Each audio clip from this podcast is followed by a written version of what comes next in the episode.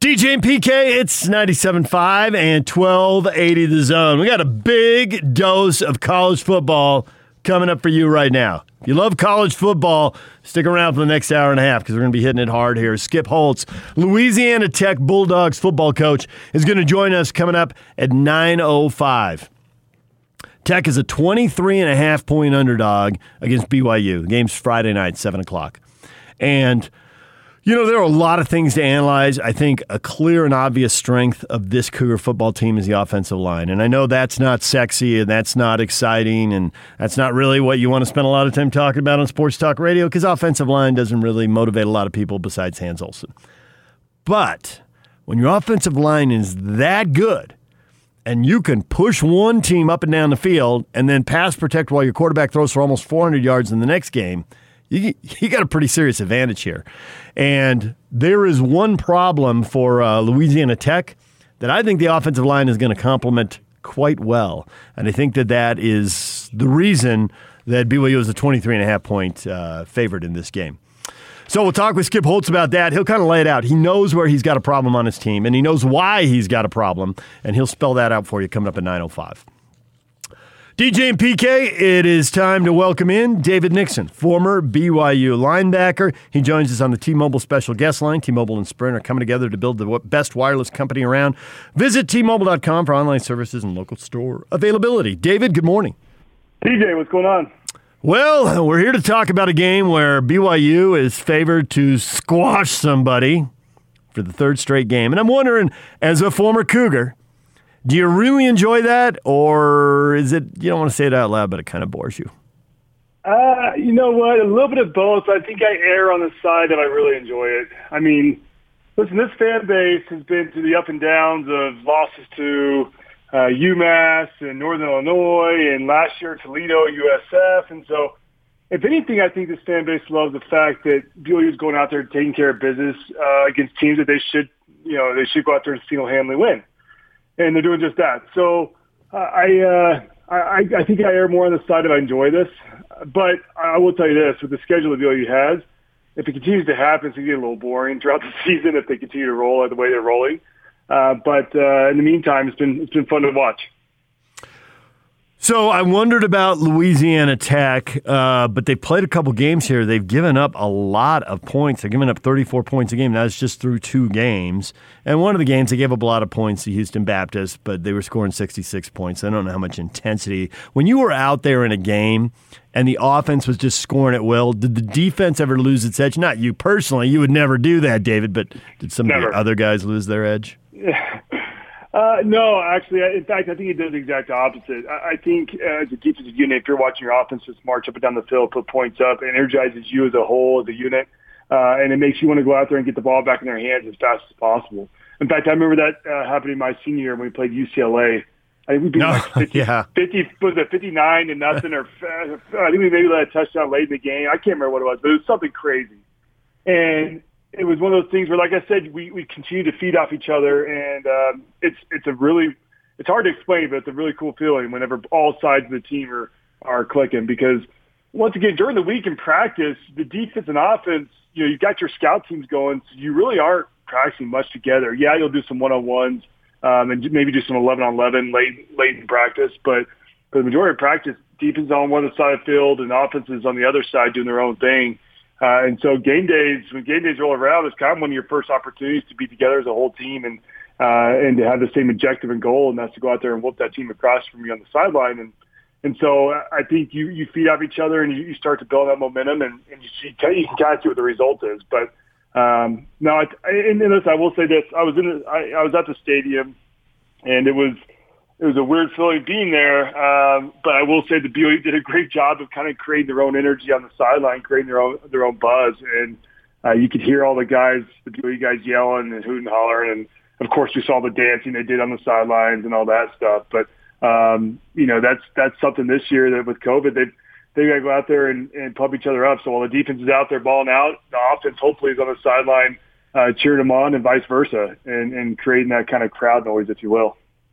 David Nixon, former BYU linebacker, join us here. So I'm curious as you watch the BYU offensive line uh, push people around at Navy and make the game really easy to win.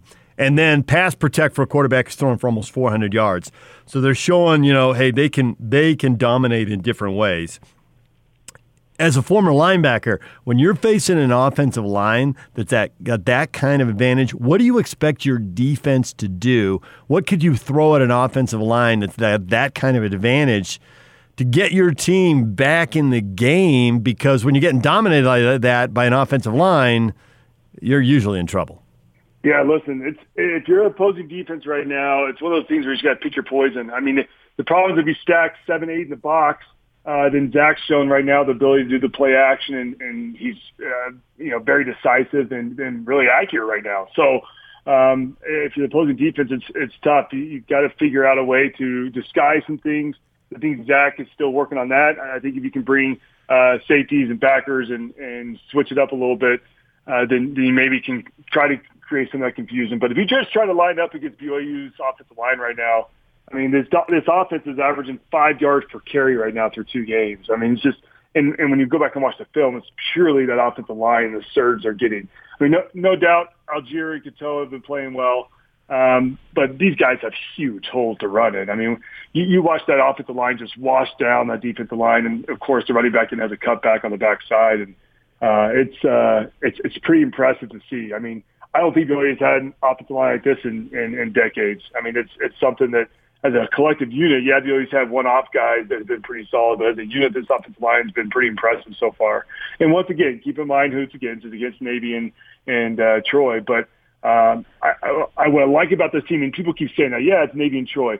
But I love about this BYU team is what I alluded to at the beginning of this, uh, this segment was you know, in the past, BYU would kind of play down to their opponents and play up to their opponents. I mean, look at USC last year. You looked at Wisconsin years past. They'll play up to their opponents, but also play down, and and that's not happening this year. This year, they're going out there and, and taking care of business and winning decisively. So, um, I think that's what got all has all fans encouraged is is the fact that you don't have a you know 24 to 17 type game this year. These are blowouts, and they're and they're doing it on all sides of the ball. So uh, you played obviously in the NFL for a while. How much more elaborate do defenses get there? How much more complicated? I mean, are you are you hitting quarterbacks with zone blitzes that they never see in college? You know, is it if not Louisiana Tech? Is there some team out there that would do something like that? Yeah, I will say the NFL, the defenses were much more complex. Uh, and mostly it was because you're facing offenses that are more complex, and so anytime there's a shift or a movement, there's a completely different check on every single one of those. Uh, and, and so, I mean, listen, it's your job, right? So you, you better be in the film room and, and in your playbook understanding what your defense is doing. So uh, that's understandable. But uh, if you're if you're Louisiana Tech, I will say about Louisiana Tech, having watched uh, some of the film on them from their last few games, uh, this is a team that's pretty similar to Troy in the sense they like to spread it out and air it out. But I will say the personnel uh, and the players themselves are, are much more skilled than Troy was. Uh, and so I, I think this Louisiana Tech team is not going to be as easy and as much of a uh, steamroll as we saw with, with Troy last week.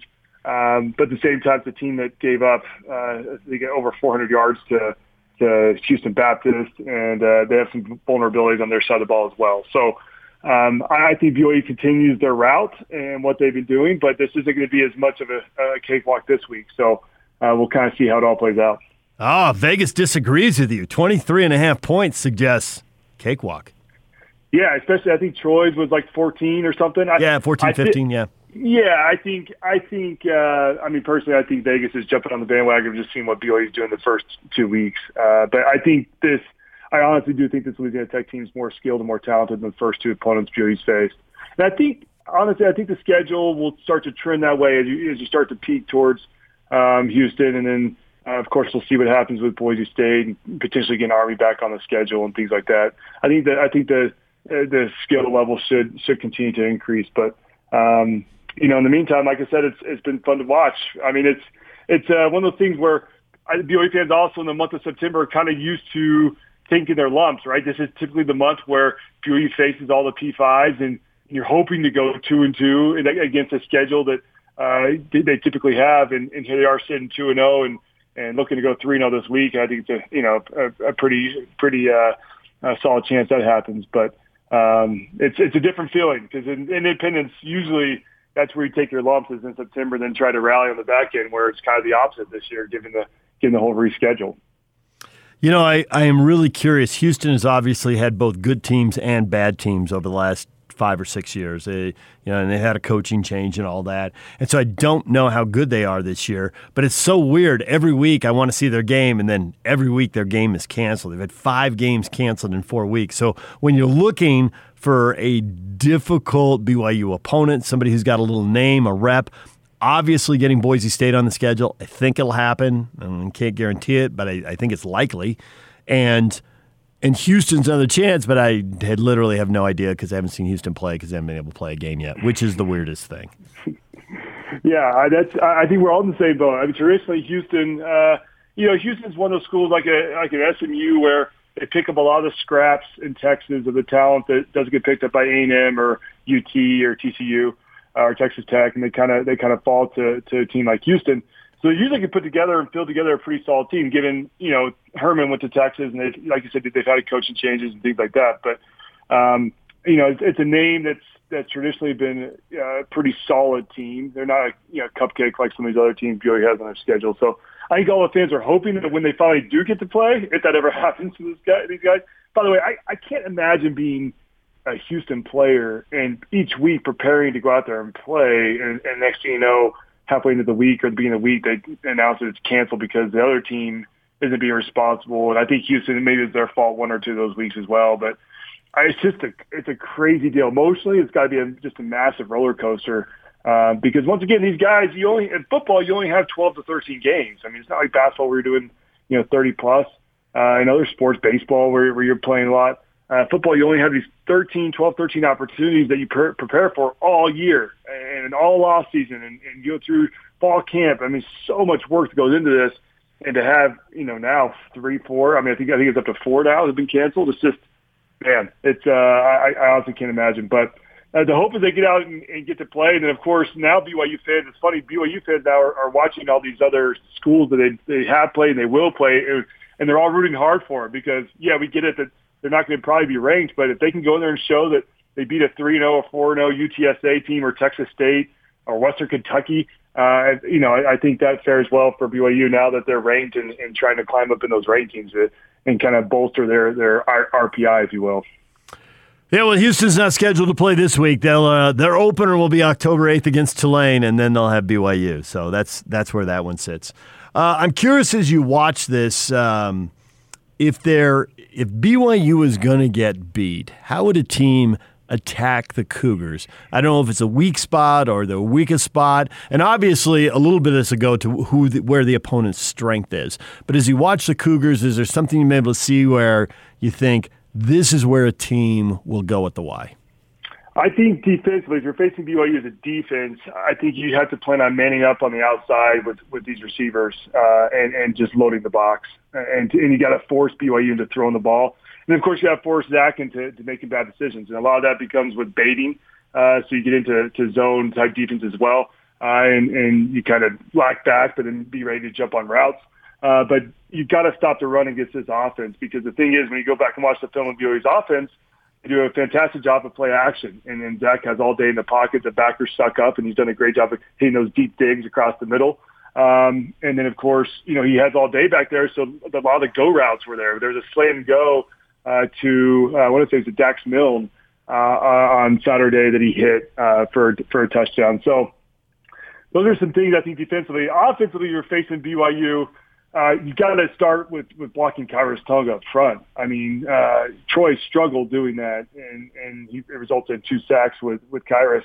Uh, and then, of course, the rest of the team, you had Batty had a sack and Zach Dawe had a sack. How about BYU having nine sacks through the first two games? And you, and that's especially going against the Navy team that didn't even like to throw the ball, uh, that BYU came up with five sacks. So pretty impressive from a unit that really struggled last year. Got a lot of grief for the whole drop eight concept is finally getting some pressure. It's been fun to watch there. But uh, I think you got to stop Khyiris Tonga. And then, you know, BYU's strength right now is this linebacker unit. I think everyone came into the season looking at the deep, the secondary, realizing uh, BYU had a lot of a lot of depth there, a lot of veteran guys coming back off injuries with Troy Warner, Zayne Anderson, Chris Wilcox, those those guys.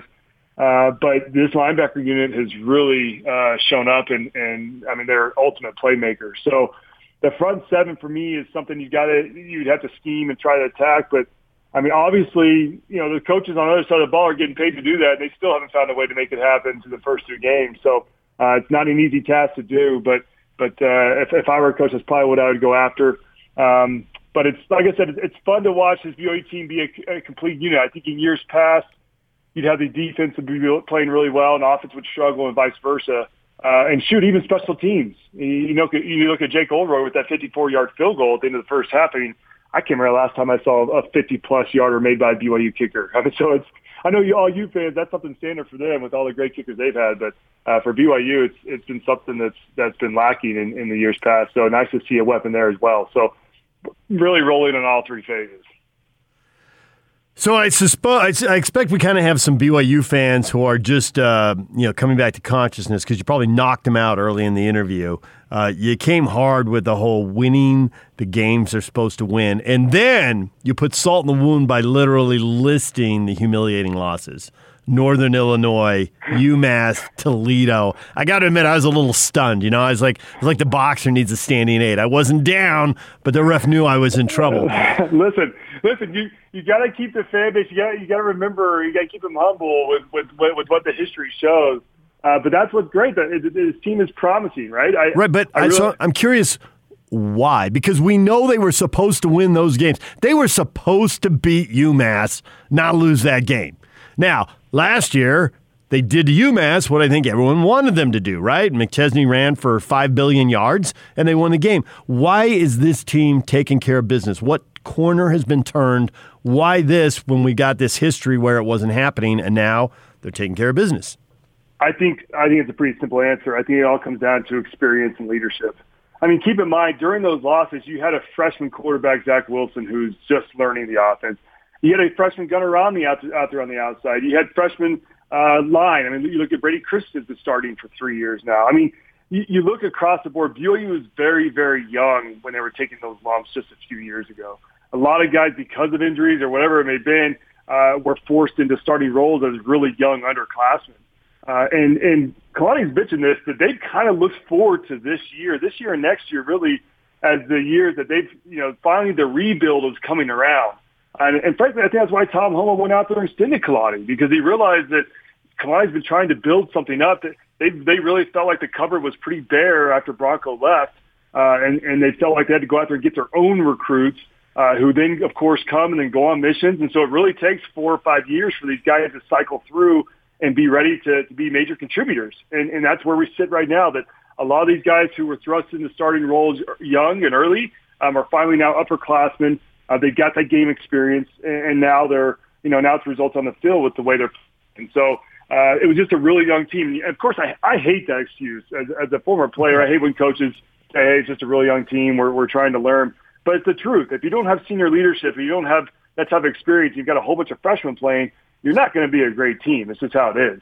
Uh, and that's how B- what BYU is facing just a couple years ago when they lost to all those teams we've already, already rattled off. So, um, I, you know, it's a bummer that, that this team, uh, a team that, you know, really Kalani's been working on, like I said, for since he's really been here, uh, has this type of schedule because I think it would have been a special season. And it still, still could be a special season, of course.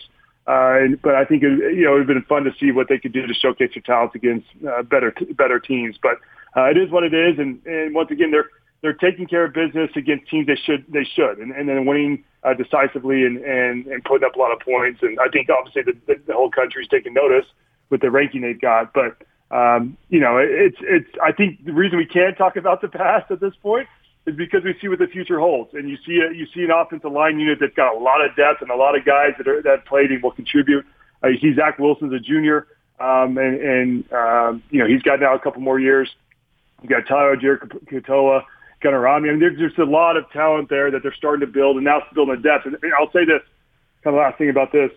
The, the great thing about this current BYU team is now you've got a lot of upperclassmen that are playing, and it now allows the freshmen and sophomores to really start to grow into the system. They don't have to be thrust into starting as a freshman and sophomore, but they can sit there and learn behind these veteran guys.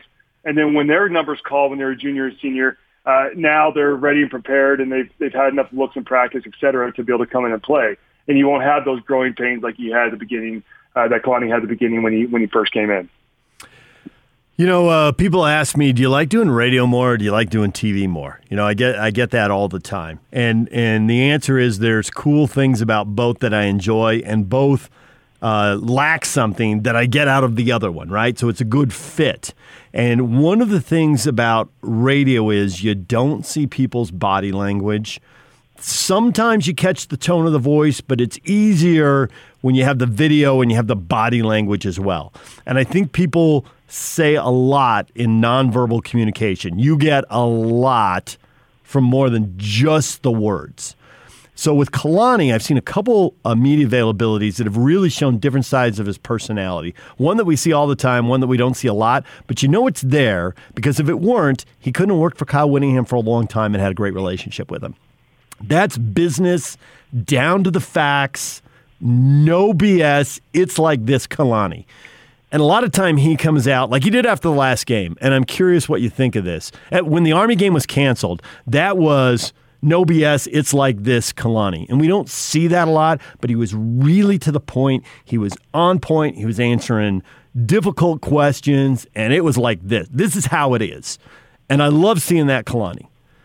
The Kalani we see a lot is the post game Kalani. Hey, the guys are playing hard. They're playing for each other. They, you know, they really love each other. And I know he says that for multiple reasons. And I know there's some truth to it, and it matters in a team and in a group that you have that vibe. And I think it really pays off in recruiting. And so I know why he says that. I'm curious if you think he overplays that or if you think it's really important and you're glad he kind of has that post game session that he had after the Troy win. Because honestly, I like that press conference. I didn't like the Army cancellation, but I really appreciated the way he addressed that head on. I'm not as much into the fluffy Kalani post game, but I know there's a reason for it, and I'm wondering how you feel about it. Yeah, listen, I, I think the players are playing the way right now as well because of Kalani. I think I think he's very straightforward. I think he's honest with them, um, and, and as a result, I think they rally around him. And and I remember him saying, I think I mentioned here on the show last week as well uh, the players asked him this year. They're like, "Hey, we want you to be more animated on the sideline. We want to see more dancing and things like that." And he mentioned that in one of our interviews with BYUTV, and, and sure enough, that's what you get from him. You see him dancing all up and down the field. Uh, in fact, we were breaking down some film yesterday on our show after for the review, and there was a play where Isaiah Kaufusi almost had an interception. If you recall, it tipped off the receiver and went right into his hands, and he dropped it. Uh, and the Kalani was on the sideline just going crazy. I've never seen a coach, honestly, I mean, I mean, he's done a lot of dancing and a lot of crazy stuff, uh, but he was just going nuts that, that he didn't get the interception. And it's stuff like that that I think, in the honesty you alluded to, it, it's stuff like that that makes these players rally around him. And I think that's why uh, that we also did a segment on the same show that we asked the players, why BYU? Why did you come to BYU? And half the responses were family, right? I've got family tradition. Mm-hmm. Um, I also wanted that sense of family. But a lot, but the other majority of them said Kalani, and it was a pretty simple answer. They always said was Kalani. Uh, and that's something that he's building with, with this program, with his team. We knew that coming into it, that he's a very, very personal guy. Um, and, and that was the hope that that would kind of shine through in his recruiting efforts. And I think it is. And, and you see that from the players. And I think that message is getting out. And I think, like you said, I think the recruits see that, that he's a very just straightforward, honest guy. And that's all you want from a coach. I mean, there's so much politics and stuff that goes into football uh, that if you can have a, a coach who's going to sit you down, just shoot you straight, I mean, that's all you can ask for. The, and, and, and when those guys do that, you respect them. So um, I think this team's rallying around him. It's fun to watch, and, and of course he's he's getting it right back. I mean, he's out there. He's their biggest cheerleader on the sideline, uh, and it's not traditional. It's definitely not what what uh, what LaVell did. It's not what Bronco did. But he's got his own style, and it's working, and it's uh, it's kind of fun to watch as a fan. Yeah. All right. Hey, I appreciate it. Thanks for the time, David. Thanks for stopping by, and we'll talk to you again next week. Hi, DJ. Take care. David Nixon, he's former BYU linebacker, former NFL guy, and he joins us every week to talk football right here on 97.5 at 1280 The Zone. Riley Jensen coming up next. Louisiana Tech Bulldogs football coach Skip Holtz. Tech is a 23 and a half point underdog to BYU. The game's Friday night in Provo. Skip Holtz, Louisiana Tech head coach, and he talks about a group. We had to tape this because of his availability as a head coach, and he's going to talk about a group that. Uh, is inexperienced and they're having problems with, and he knows it, and it'll probably get fixed over time. But before it gets fixed, will BYU be able to exploit it?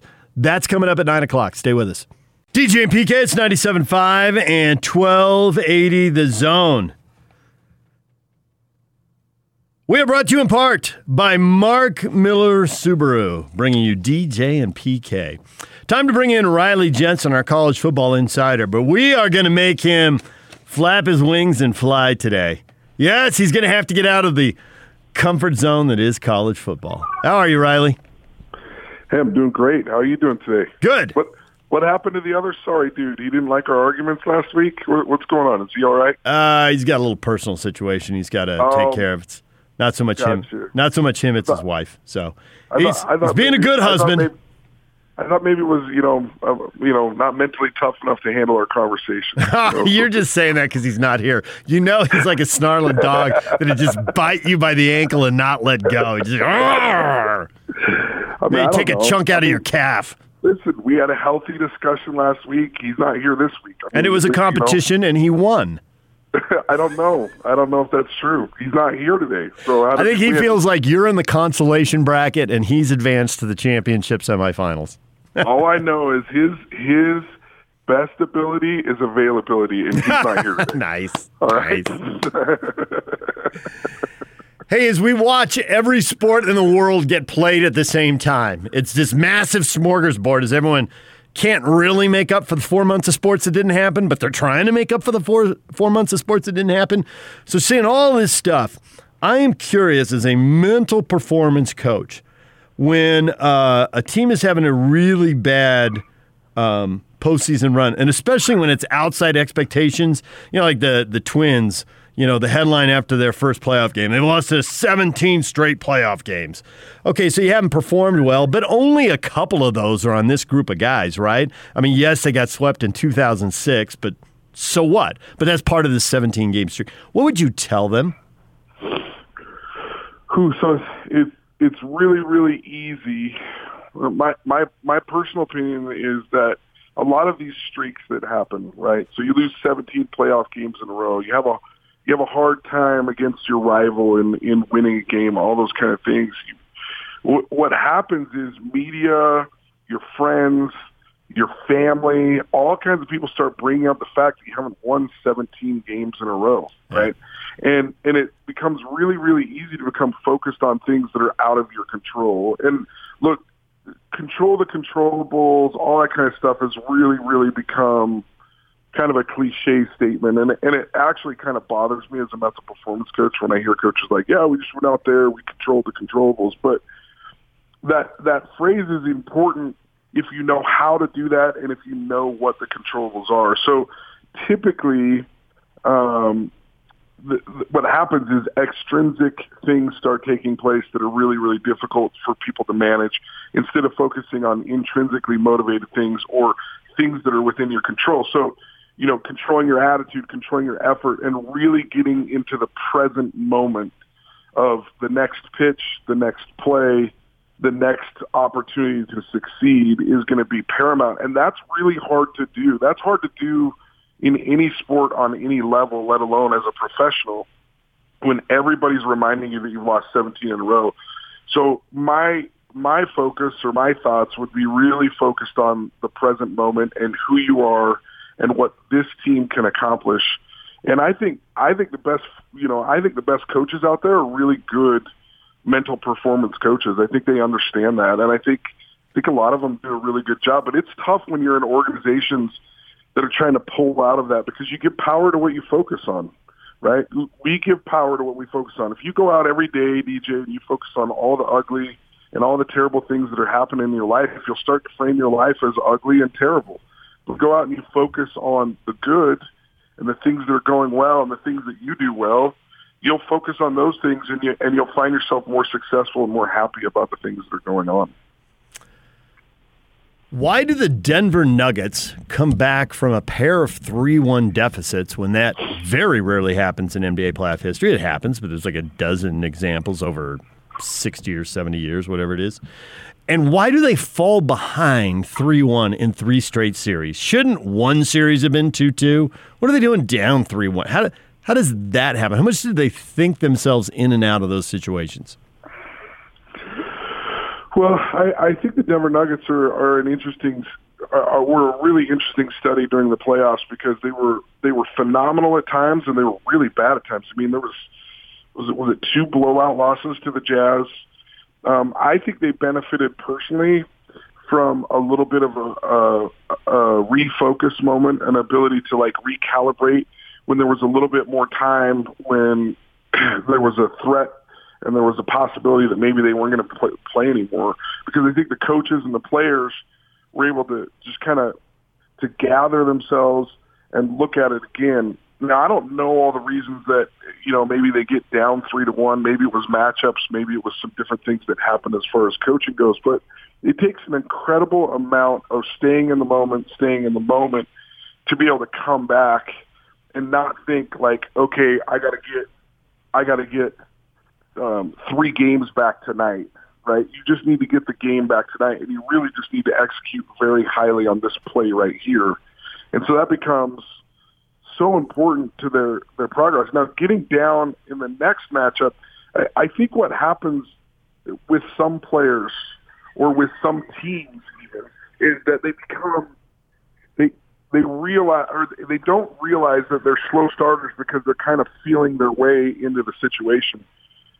And, and sometimes that's a good thing. Sometimes it's you know sometimes you're going to have a championship team that doesn't necessarily dominate four to zero and everything because they kind of let the game come to them and they kind of let the, the answers reveal themselves and then as they start to get a feel for what's going on they're able to to make changes. Certainly playing again with your back against the wall sometimes also can contribute to teams like really pulling together because they feel like, look, it's either up to us or it's up to no one.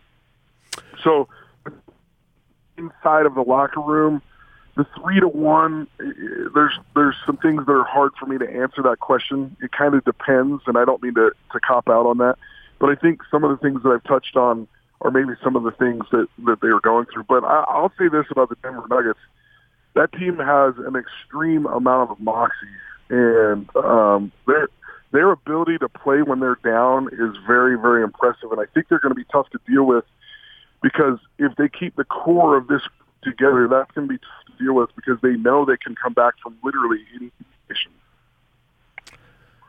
Our college football insider, Riley Jensen, join us. All right, let's get into your college football wheelhouse. Uh, you were a high school football assistant coach, offensive coordinator at multiple schools. You're a former quarterback at Utah State, so you probably watch these games a little different than us. What we have all seen is BYU just crush two consecutive opponents. Now, maybe they're just going to roll through the season and crush everybody. We don't even know who they're going to play, right? I think Boise State's going to be on the schedule, but I can't guarantee it. Um, maybe Houston will be pretty good. They haven't played a game yet. They're coming off their first losing season in like seven years, so I don't know how back they are. Uh, so there's some question marks out there. But when BYU plays a difficult game, when BYU gets, you know, gets behind or gets beaten – where are people going to be attacking them on either side of the ball? Where do, you, where do you see a weakness that a really good team could exploit, or maybe an area that at least isn't as strong? What you know, where can this BYU team be challenged when they are eventually challenged?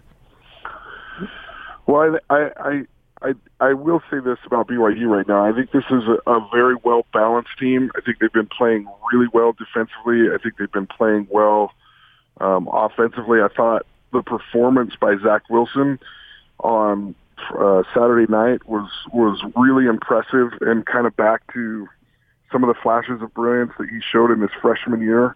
I like the consistency that's going on with this team. And I think there's an opportunity for this team to really win every game and win it quite convincingly. Like you said, we don't know all the games that are going to be on this schedule, but I think we ha- we have a pretty good idea that BYU is a good team. If I was attacking BYU I, I think the thing, one of the things that you have to do right now, and and and I think there's going to be some teams that can do this. Is number one, keep the offense off the field by running the ball, and I think um, you know Tonga is a very very difficult situation for a lot of teams. But there are teams out there that have great centers and great schemes that kind of can control him and make it so he's not so disruptive in the run game. And then we'll see if BYU can make all these plays with their linebackers. Now, I do think their linebackers are good. This isn't. I mean, I I, I think to beat BYU is going to be a, a a tough thing to do this year. But if I was trying to do it, I would control I, I, you have to control the line of scrimmage, and their offensive and defensive line has shown to be really stout this year. But I would try and control it with a short passing game, mixing in the runs, keeping BYU's offense off the field, and then you've got to get some turnovers and some pressure on Zach Wilson. You've got to you've got to cause them to make a few mistakes here and there, and then once you're ahead in that game, turn them into a passing only team. Then you can pin your ears back and you, and you can really come after them and see see how good they are if if they if the other team knows that they're passing on every down. Right now, they've really been able to establish the run game and establish the play action game. If you can take that away from them, I'm interested to see what BYU does. Doesn't mean BYU can't do it. I mean, Zach Wilson is showing you know extreme levels of accuracy and understanding of the offense this year and the ability to do that. But that's what I would try to do. I would try to to ball control the offense with short passes and a good running game and keep BYU's offense off the field. And then somehow, some way, you've got to get turnovers early in the game. And then I would just like to see what BYU looks like facing some adversity, maybe being down two touchdowns. I mean, if you can start fast on BYU, let's see what they're let's see what they're made of. If I was if I was coaching against them, but I look the reason why BYU is playing so well is because of their offensive and defensive lines. And until somebody comes in and shows that they're better offensive and defensive line wise, it's to be tough to beat BYU because they're winning in the trenches. Riley Jensen, our college football insider, joining us. Uh, so we know the Mountain West Conference is coming back, and it's now less than a month until they come back. What do you know slash suspect about your Aggies and where you might slot them in in the Mountain West Conference? Boy, it's hard to it's hard to tell right now, right? Um, there's there's so many variables to, you know, Pac-12 teams, Mountain West Conference teams, how well they've been preparing, how how they've been able to stay mentally focused in the off season. I think the biggest question mark for Utah State right now is what is it going to look like at the quarterback position in a new system for whoever they go with. I mean, Shelley has shown that he can win Pac-12 games as a game manager, right? and I think the University of Utah football program is good enough to win games with a with a with a man with a game manager. Is Utah State that program? I, I don't know yet. Um, you know, it's interesting because as an Aggie fan, you you start to watch the Aggies, and you you kind of complained about a seven and six team last year, and that's that was a really good season in my era. I mean, we we went six and six my junior year and went to the humanitarian bowl, and you would have thought that we'd turn the whole program around. And now seven and six, the expectations are different, and I think that's a healthy thing for Utah State. I think uh, Gary Anderson alluded to the fact that he would have rathered seven games instead of eight because they're going to be playing them all in a row. I think that speaks to depth. I'd be interested to see what the depth is for Utah State. Um, and I think we'll find out fairly quickly in the first two games what their depth looks like. But without seeing them on the field, it's hard for me to make a prediction on on where they're going to be. Other than I have high expectations for the Utah State program, and I and I really expect Gary Anderson and his staff to do well because because they're great coaches. Any sense on how the Pac-12 is going to shake out, or is that really a big old question mark? Boy, I, I it's just so it's just so hard. I, I and I don't mean to. I, I'm really not trying to like punt the ball here, uh, metaphorically. It's really really hard. I, I would assume that maybe the California teams are going to be a little bit behind some of the other teams that are in the conference just because of restrictions in the state and maybe Oregon and Washington teams on on the West Coast maybe maybe Colorado, the Arizona teams, and, and Utah have a little bit of an advantage because of that. But I really feel like all these teams will come together. It's going to be it's going to be a question of how fast they can come together after having not been able to practice in the format. I, mean, one of the things that's really tough for coaches that I don't think people completely understand right now is that the people who are making decisions and deciding like what kind of format you can practice in. They don't understand football. They don't understand how a football practice works. And so when you put when you put limitations on a team and you say, okay, so only 11 people can be on the field at any one time together. Well, you can't even practice. You can't even like really. You might as well. You might as well just go and lift that day. I mean, the frustration for coaches is is at a paramount in different places because they really haven't been able to practice. And and when Ken Niumatalolo was talking about the fact that he wasn't able to practice, um, he he's not kidding, right? And it's it's I I'll tell you this, my hat goes out or, or my my uh, my appreciation has really gone up for these coaches because it's so difficult to practice when not only are the rules kind of you know and, and everybody's trying to be safe, so that's not the question. The question is how do I practice effectively and still put a winning team on the field? And then the other thing that coaches are, are struggling with is and I know that this is true on the high school level here in the state, and I know this is true on the college level. You'll lose a guy on Thursday night. You play Friday. You practiced all week with that guy, and then he's gone. He's got COVID, and contact tracing has forced you to lose four other guys that have been practicing all week. You weren't even able to get the guys reps that are going to play in the game, and then you got to play a game the next day or in two days. It's almost impossible to prepare for and so these guys, these guys are doing a, a phenomenal job of coaching that are winning games in this COVID environment. I don't, I do not envy coaches right now at all. I would say the one thing to advise to all coaches, and you're right about the limitations different teams are facing. Um, I've had a couple people tell me that Fresno State has had major limitations, almost to the level of Stanford with sending everybody home. And so when you're trying to figure out how many games the school is going to win, first off, what are the Mountain West and Pac-12 schedules going to look like? You know, who do you play and who do you miss? And then you can't just know the talent and the history and the tradition like we do in a normal year. We've got to know who's been practicing to what level, who's been meeting to what level, and you got to try and factor all that in. But one thing I would tell all these coaches is move everything outdoors.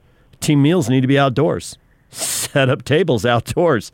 Notre Dame has all these positives and they traced them back to the meal. Now, I'm not sure how they traced them back to a team meal, but I would assume that a school like Notre Dame has seating charts for where guys eat, and maybe guys were sitting around a couple of tables are the ones who tested positive. You know, there would be ways possibly to know, but I'd be moving everything outdoors. Outdoors is safer than indoors. To your point about the practices, I don't think the practices are where the problems are. It's going over to guys' uh, apartments for movies or for gambling night. It's a team meal indoors. It's traveling on buses and planes. The teams that charter, to me, have a major advantage at a school over the teams that fly commercial. You know, and so it's those moments that you need to manage. That I you never eliminate all the risk. It's not going to happen, but you can bring the risk way down. Well, I, I think you're exactly right. I think going outside has been key for a lot of the teams right now. Um, I think as you move into October and November in some of the states, it's going to be really, really difficult. Yeah, it gets harder. Right? Yeah, and and I think a lot of coaches have done that. I know just from being around the Weber State program as much as I am, I'm almost everything is outside, right? And that's what they're doing to try and avoid a lot of this. But I think you're right. It's very, very hard It's very hard to control. I mean, this is this is the plight of a college football coach, right? Your your livelihood depends on 18 to 23 year olds, sometimes yeah. 18 to 24 year olds, right?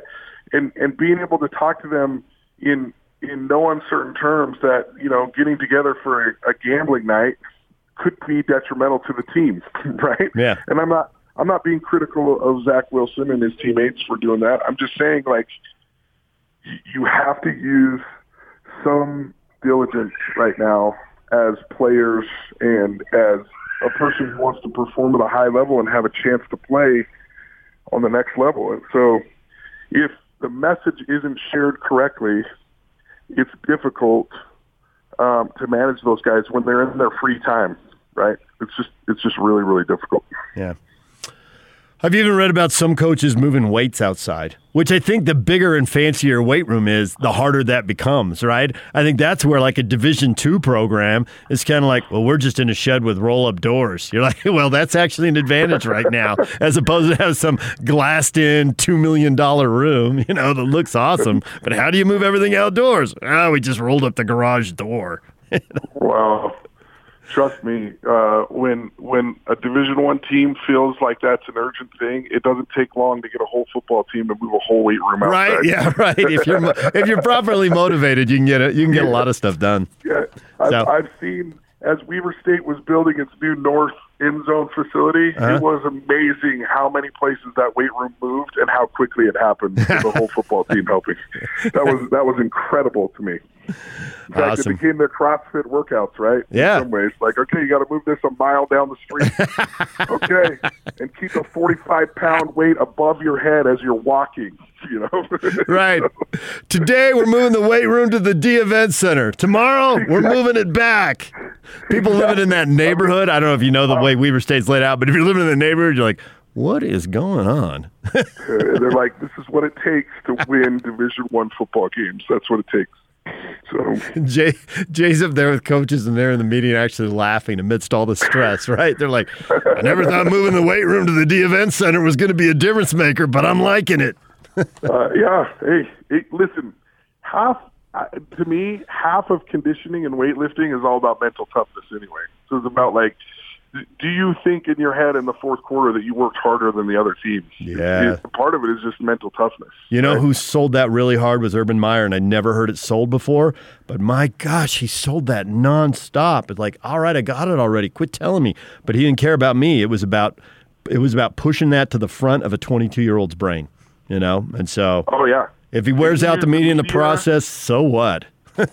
He used the media and he used everybody else to to push his narrative probably better than any coach I've ever seen. Nah, Pretty the- incredible how he was able to do that. The best coaches coach through the media. I completely I remember that. Yeah. I remember him calling out wide receivers on your show. Yeah. Live. Like by name. And I was like, Whoa! Whoa, that I know. brutal. You know? And But it's- I guarantee you that guy heard about it Yep, within it's- minutes. It's you know? cycling back through friends, through family, through roommates.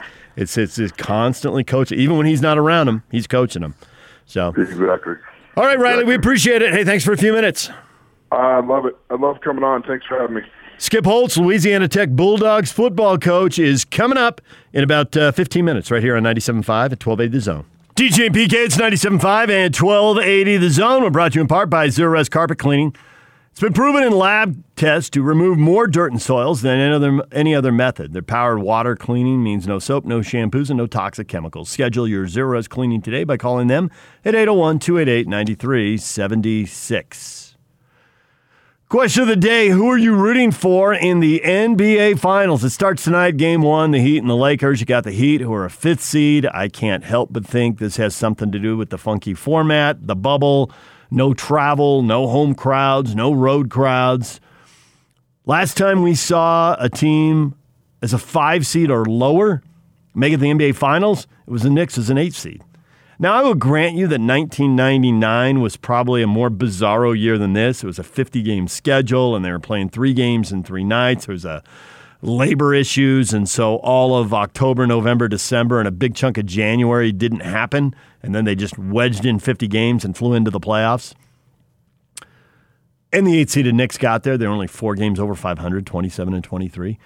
But the Heat is a five seed. You had to play three teams that are seeded higher than you. Now, the four five, there's rarely a big difference in that matchup. We've seen the Jazz win as a five a couple times. We've seen them lose as a five a couple times. They lost a game seven this year as a five, as a six playing a three. Um, they were a five when they beat Oklahoma City, and they were five when they beat the Clippers in a game seven on the road. So uh, the, the Oklahoma City was a six game series. So for the Heat to beat the Pacers, they're only a game behind. That's not a big deal. That was a coin flip of a series anyway. But for them to take down the Bucks and the Celtics, granted flawed teams for different reasons, but still for them to take them both down, that- it's pretty unusual. Teams don't usually pull up back to back upsets in the playoffs. You might win one as a lower seed. Usually four or five te- teams a year do, but you don't usually do it twice. Now the Heat going to do it a third time? I wouldn't think so. Who are you rooting for? And PK and I were discussing this earlier. I said 5% of our listeners are are LA transplants, lifelong Laker fans, or they've loved LeBron wherever he was, just because, you know, people fall in love with great players. And from Cleveland to Miami back to Cleveland, you know, he's a great player. Right now, we're sitting on 7% of you are rooting for the NBA Finals, are rooting for the Lakers in the NBA Finals. Yak, remember when I said five? It peaked at 10. It's back to seven. The pulse of the people, Yak. The pulse of the people. We're at about 600 votes right now. The Heat are getting 40% of the vote. 11% of you are like me. I'm watching, not rooting. It's the NBA Finals. I watch. I watch the World Series. I watch the Super Bowl. I watch the Masters. I watch the U.S. Open. Is what I do. It's a big event. I watch it. Uh, 41% of you have checked out, and that'll break into two groups. Some of you always check out because the Jazz aren't involved. Uh, and some of you have checked out because of the politics. You found it too much. You don't want to deal with it. You don't like it, and you're done. Um, you know, I don't think that's going to change either. I think that, you know, it's kind of the line in the sand has been drawn. I don't think the players, I don't think it's going to change much over the next couple of years. I don't think it's going to change much for the folks in the public who don't like it. It just, I think it's a cliche and I don't like it, but it gets used because sometimes it just fits. It is what it is. You know, you feel one way, somebody else feels another way. It just, it is what it is. But of the people watching, 40% for the Heat, 7% for the Lakers. DJ and PK coming up next. Skip Holtz, Louisiana Tech Bulldog football coach. He's trying to rebuild one segment of his team, and when he tells you what it is and why it is, and then you think about BYU, it's going to occur to you, you know, BYU ought to be favored by 20 to 25 points. Skip Holtz coming up next. Like his dad, he's a talker. He's welcome on the show anytime. DJ and PK, it's 97.5 at 1280 The Zone.